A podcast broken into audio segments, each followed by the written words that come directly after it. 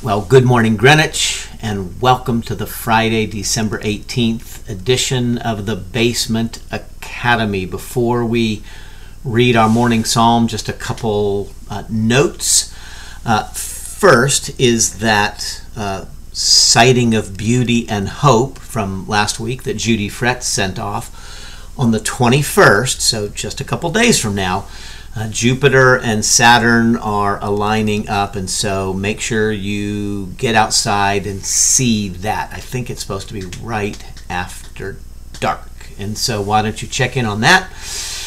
Um, which will be on the first day of winter, so that'll be good. A couple administrative notes uh, for Christmas Eve. Um, two things we're not coming indoors uh, for worship. We just think trying to manage registration and seating and everything would be really tricky. So, five o'clock if you want to show up on the patio, the lawn area where we uh, had our Vespers services this summer. We're just going to sing some Christmas carols. It's really no more than that, but weather permitting, obviously, you know, if it's if it's not raining or snowing, we could probably do it. If it's raining, we're not doing it. Um, but we'll just sing a bunch of Christmas carols, and if we can pull it off, we'll have candles and we'll light the candles and sing Silent Night. So that's at 5 o'clock, probably, you know, 20 minutes worth of singing and being together. Uh, and then we're going to pre record a Christmas Eve service that you can watch with your family at any time you wish uh, on Christmas Eve or Christmas Day, let's say. Okay? So just to just to keep that in front of you, and then the Basement Academy after today uh, will pause for Christmas break, if we could say it that way. Uh, and so take the next couple weeks off, and then we'll resume on January 4th, is the plan right now, okay? And I think we're going to dive into just a Bible study. Uh, just look at the book of Ephesians. Um, so, anyway, uh, you can just check back uh, as we get closer to the 4th, and we'll be going from there. All right morning psalm, Psalm 48. This is a song, it says, and it is a psalm of the sons of Korah. They are the worship leaders, okay, kind of the choir directors, as it were. Great is the Lord and most worthy of praise in the city of our God, his holy mountain. It is beautiful in its loftiness, the joy of the whole earth. Like the utmost heights of Zaphon is Mount Zion, the city of the great king. God is in her citadels. He has shown himself to be her fortress. When the kings joined forces, when they advanced together, they saw her and were astounded. They fled in terror. Trembling seized them there pain like that of a woman in labor. You destroyed them like ships of Tarshish shattered by an east wind. As we have heard, so have we seen. In the city of the Lord Almighty, in the city of our God, God makes her secure forever. Within your temple, O God, we meditate on your unfailing love. Like your name, O God, your praise reaches to the ends of the earth. Your right hand is filled with righteousness. Mount Zion rejoices. The villages of Judah are glad because of your judgments. Walk about Zion, go around her, count her towers, consider well her ramparts, view her citadels, that you may tell of them to the next generation.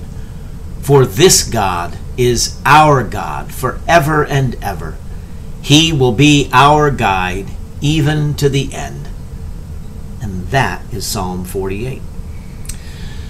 So the worship leaders, the sons of Korah, rightly exalt or, or lift up the beauty of the temple that is there in Jerusalem.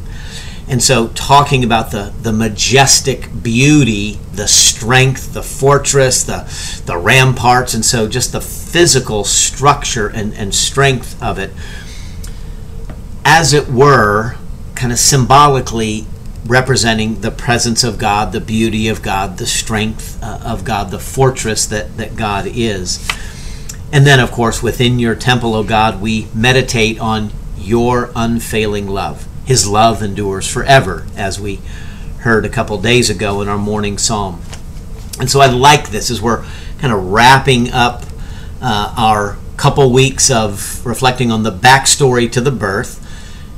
This story is our story.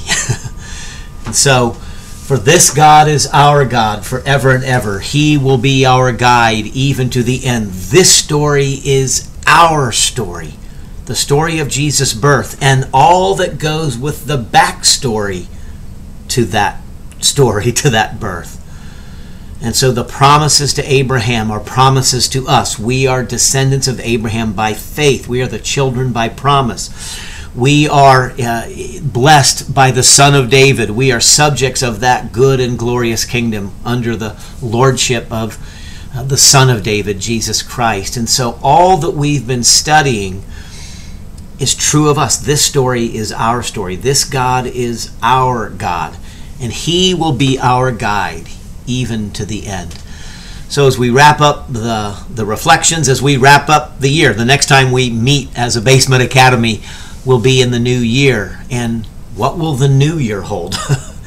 but 2020 has, in bringing us COVID and all of the interruption and disruption and inconvenience and chaos and hardship of that, it has also brought us this an opportunity to be together in this way daily studying, reflecting, and praying uh, the Psalms and, and, growing together in heart, mind, soul, and strength. And so uh, I'm thankful uh, for the many who have watched and attended these, who've sent uh, emails or text or other ways of communicating your participation and appreciation for these studies. So thank you, and plan on keep going uh, in the new year. Uh, there's no reason to stop, is there? So, that being said, let's uh, finish up a, a set of reflections. Uh, the backstory to the birth, number 10. Okay, so we've done 10 of these. This will be the 10th one.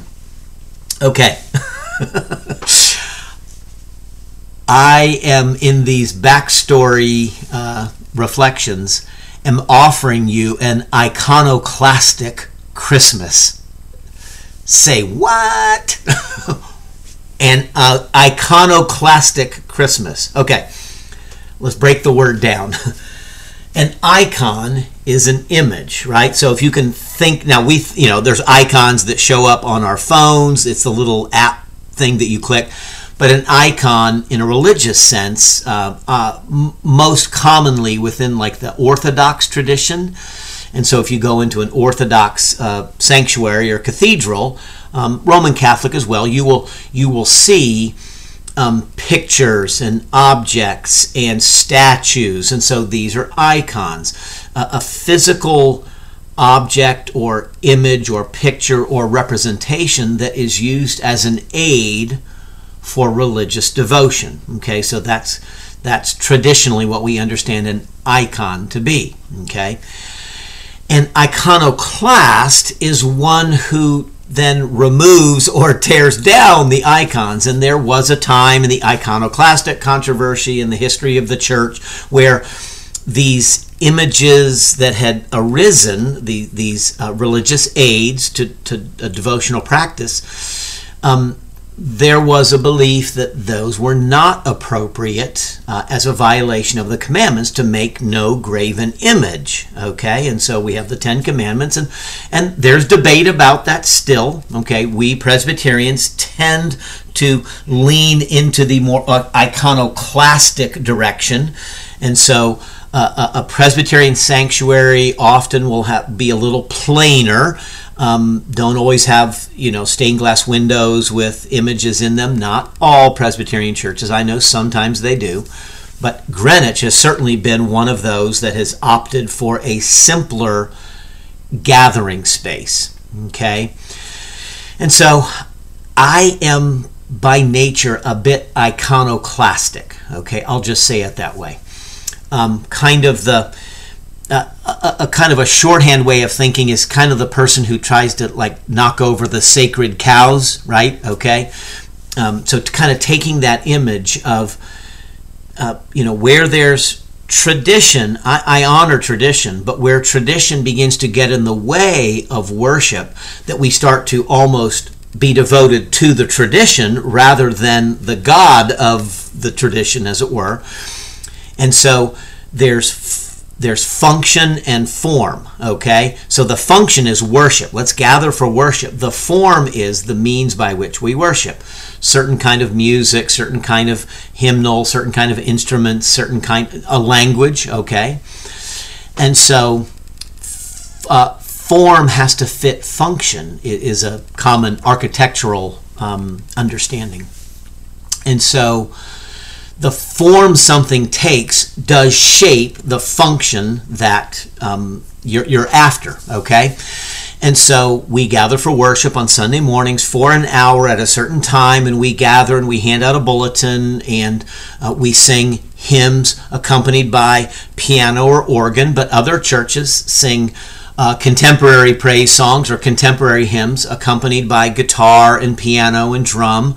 And so there are some who say, well, you can't have you know piano and organ because that's dead traditionalism and so you, are worshiping your dead traditionalism and others will say well you're you're worshiping your drums and your guitars and you know your rock music and that's fighting over the form not the function. We all agree on the function. The function is gather to worship and sing praise. Most Christians fight about the forms of worship, not the function of worship. You know, some churches preach a 45 minute sermon. They can't they wouldn't think of it otherwise. How could you possibly study God's word faithfully if you don't give it at least 30 to 45 minutes? Whereas in our church setting, you know, anything that goes much beyond that 20, 25 is starting to feel really long. 45 would feel, huh, you know, you got to be kidding me. So different forms, same function. Proclaim the word of God, sing praises to God, pray, uh, uh, take the sacrament this way. So that's what I mean, form and function. So I, I, I tend to be a bit iconoclastic. It, I just it's who I am as a person. So where I think the form is getting in the way of the function, I will talk to that. Okay, and I think Greenwich is blessedly free from this, and I've been here 20 years, and so have been able to maybe. By my playing the guitar, it keeps us open to that kind of music, but I certainly welcome and celebrate, uh, you know, other forms of music with piano and organ, the strings last weekend. So all of that. Okay, so that being said, I've been in this this this backstory to the birth, uh, the the Christmas story. I've been kind of bringing an iconoclastic approach where I keep saying things like, let's not reduce Christmas to a kind of a sentimentalized, um, romanticized kind of mush, letting Hallmark, you know, movies kind of uh, convince us of what the story is. So, yesterday's study about the alternative nativity story that St. John gives us in the Revelation, where there's the woman and the dragon and the child and the, the war in heaven. That's scripture. But, but uh, kind of shame on me for not having shared that. I've been here 20 years and I've never done that as a sermon series for Christmas because I always, you know, I'm a little afraid to just kind of bring that into Sunday morning. So the Basement Academy seemed like a more appropriate place to teach that. But I think I really should teach that. Perhaps next Christmas I'll I'll be doing that. Because that alternative alternate nativity story from John's gospel pulls us into a wider scope, a deeper backstory. It takes us all the way back to Genesis and the, the story of the serpent. And, and so here we have the dragon, that ancient serpent who accuses God's people day and night. And, you know, and so it's this warfare that's been going on since the garden. That's what John's nativity story does for us. You don't pick that up in Luke. You don't pick that up in Matthew. Although in Matthew you do when you read on about the slaughter of the innocents. But we never do that, do we? So again, shame on me. I haven't been as iconoclastic as I think I am. Uh, and so so the my concern is icons, that is forms, can become idols, which then an idol is when we begin to make God in our own image or our imagination. So we now reconceive of the Christmas story in a much more benign way than it actually was, as we have in Scripture. Jesus was coming and the battle was joined, and Herod was paranoid and he killed the baby boys. And so the angel warned Joseph in a dream get down to Egypt quickly. And so two things happen there. Jesus is protected from the, the slaughter of the innocents, otherwise, he might have died.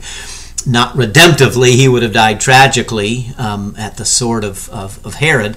But then that's another way that God's uh, prophecies get fulfilled. Out of Egypt I have called my son. So Jesus takes on, kind of, he recapitulates Israel. So, so all kinds of stuff going on there. But I don't read that story, right? We, that's not part of our Christmas story. So my concern in these studies is to go to the backstory to help us understand the story and its impact, its edginess, its its its um, it's it's not a soft, warm Play-Doh kind of let's just have Christmas and warm hot chocolate and chestnuts roasting on an open fire. Enjoy those moments, but understand that Christmas is about Jesus coming to do battle.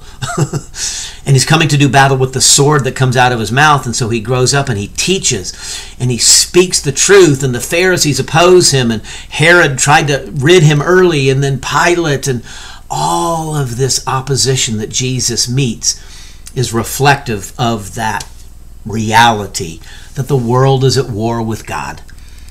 That Adam and Eve walked away from God, wanted to become gods unto themselves, and then sin is transmitted from generation to generation. And so the human family, we can look around at our world now, right?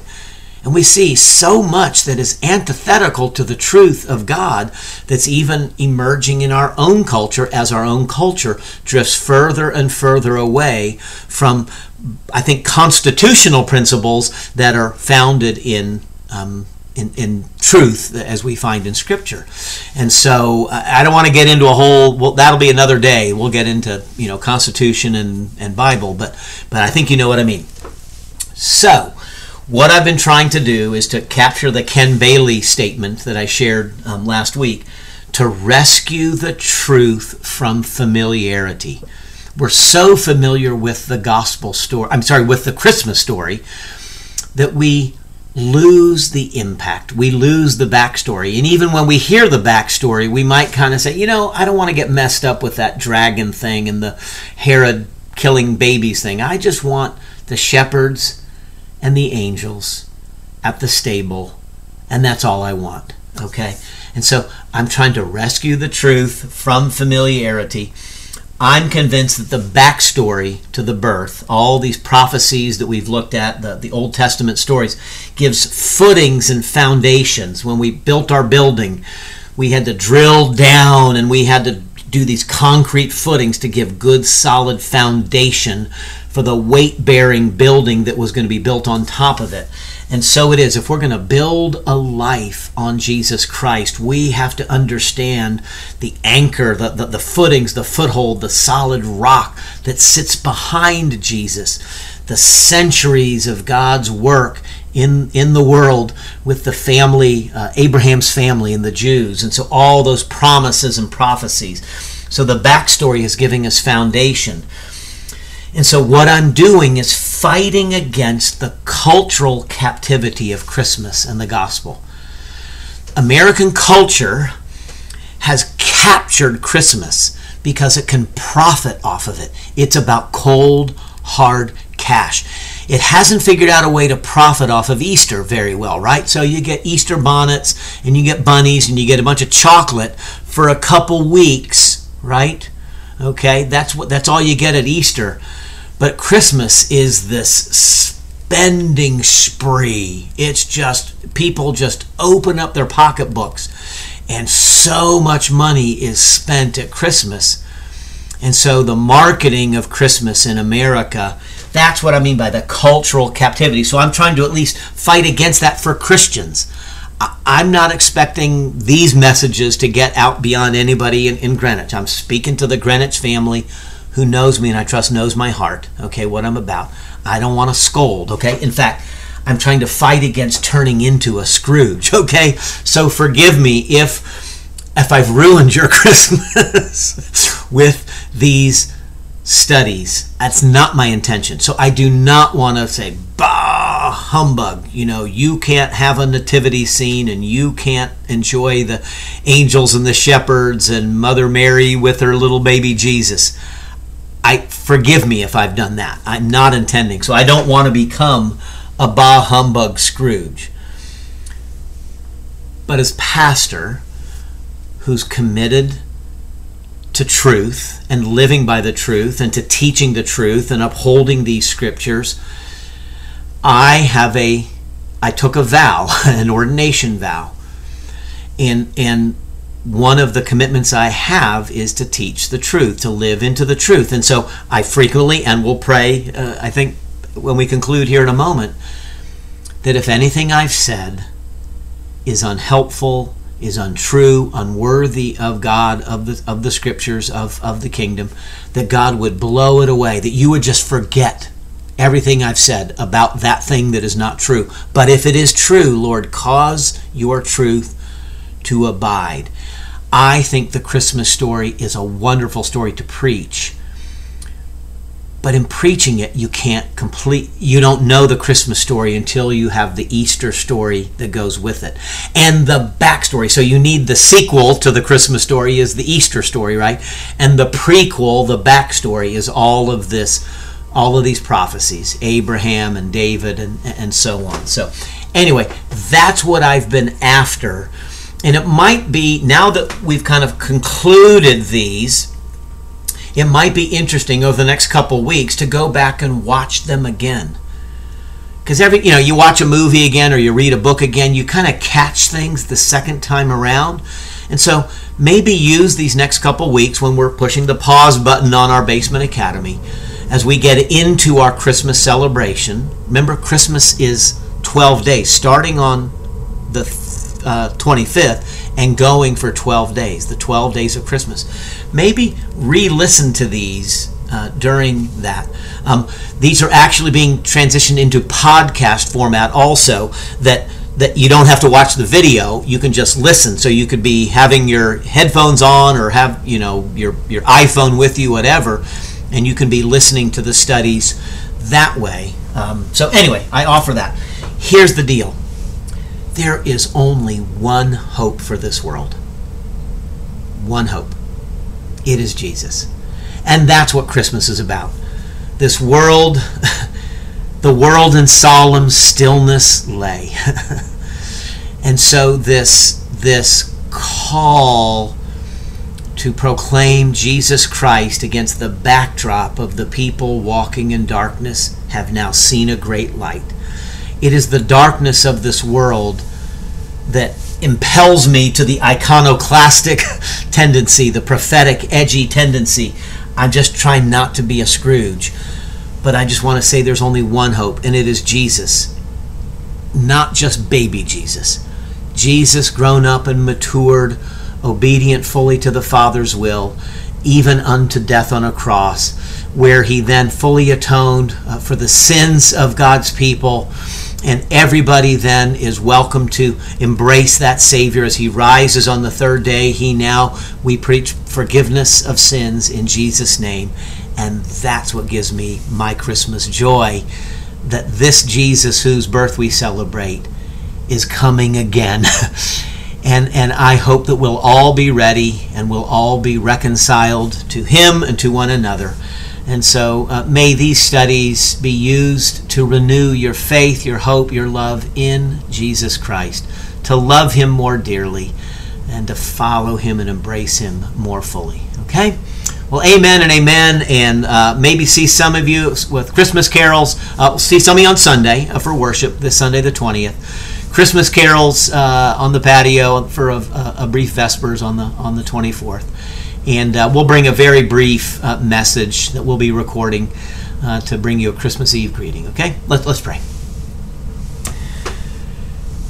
And so, Father, make it so that with the wind of your Spirit you would blow away anything that is untrue, but cause that which is true and, and, and needs to abide may that abide in our hearts. May we hold your word, your truth. May we hold Christ fast, this living word, in our hearts. Thank you for the prophets. Thank you for the apostles. Thank you for this sacred story uh, and for the church that has proclaimed this story year after year after year for the past 2,000 years. May we faithfully uphold and tell this story and live into this story. For this story is our story, O God. This God is our God. This Christ is our Christ. And so bless us each in our homes as we journey into uh, the final days of our Advent preparation and into our Christmas celebration. May your favor rest upon us. May you bring that peace on earth and goodwill to our lives, to the lives of our loved ones, our community and world. In this we pray in the strong, loving, and powerful name of Jesus Christ, who taught us to pray together, saying, Our Father, who art in heaven, hallowed be thy name. Thy kingdom come and thy will be done on earth as it is in heaven. Give us this day our daily bread and forgive us our debts as we forgive our debtors. Lead us not into temptation, but deliver us from evil. For thine is the kingdom and the power and the glory forever. Amen. And may this God, who is our God, bless you and keep you now and forevermore. Amen.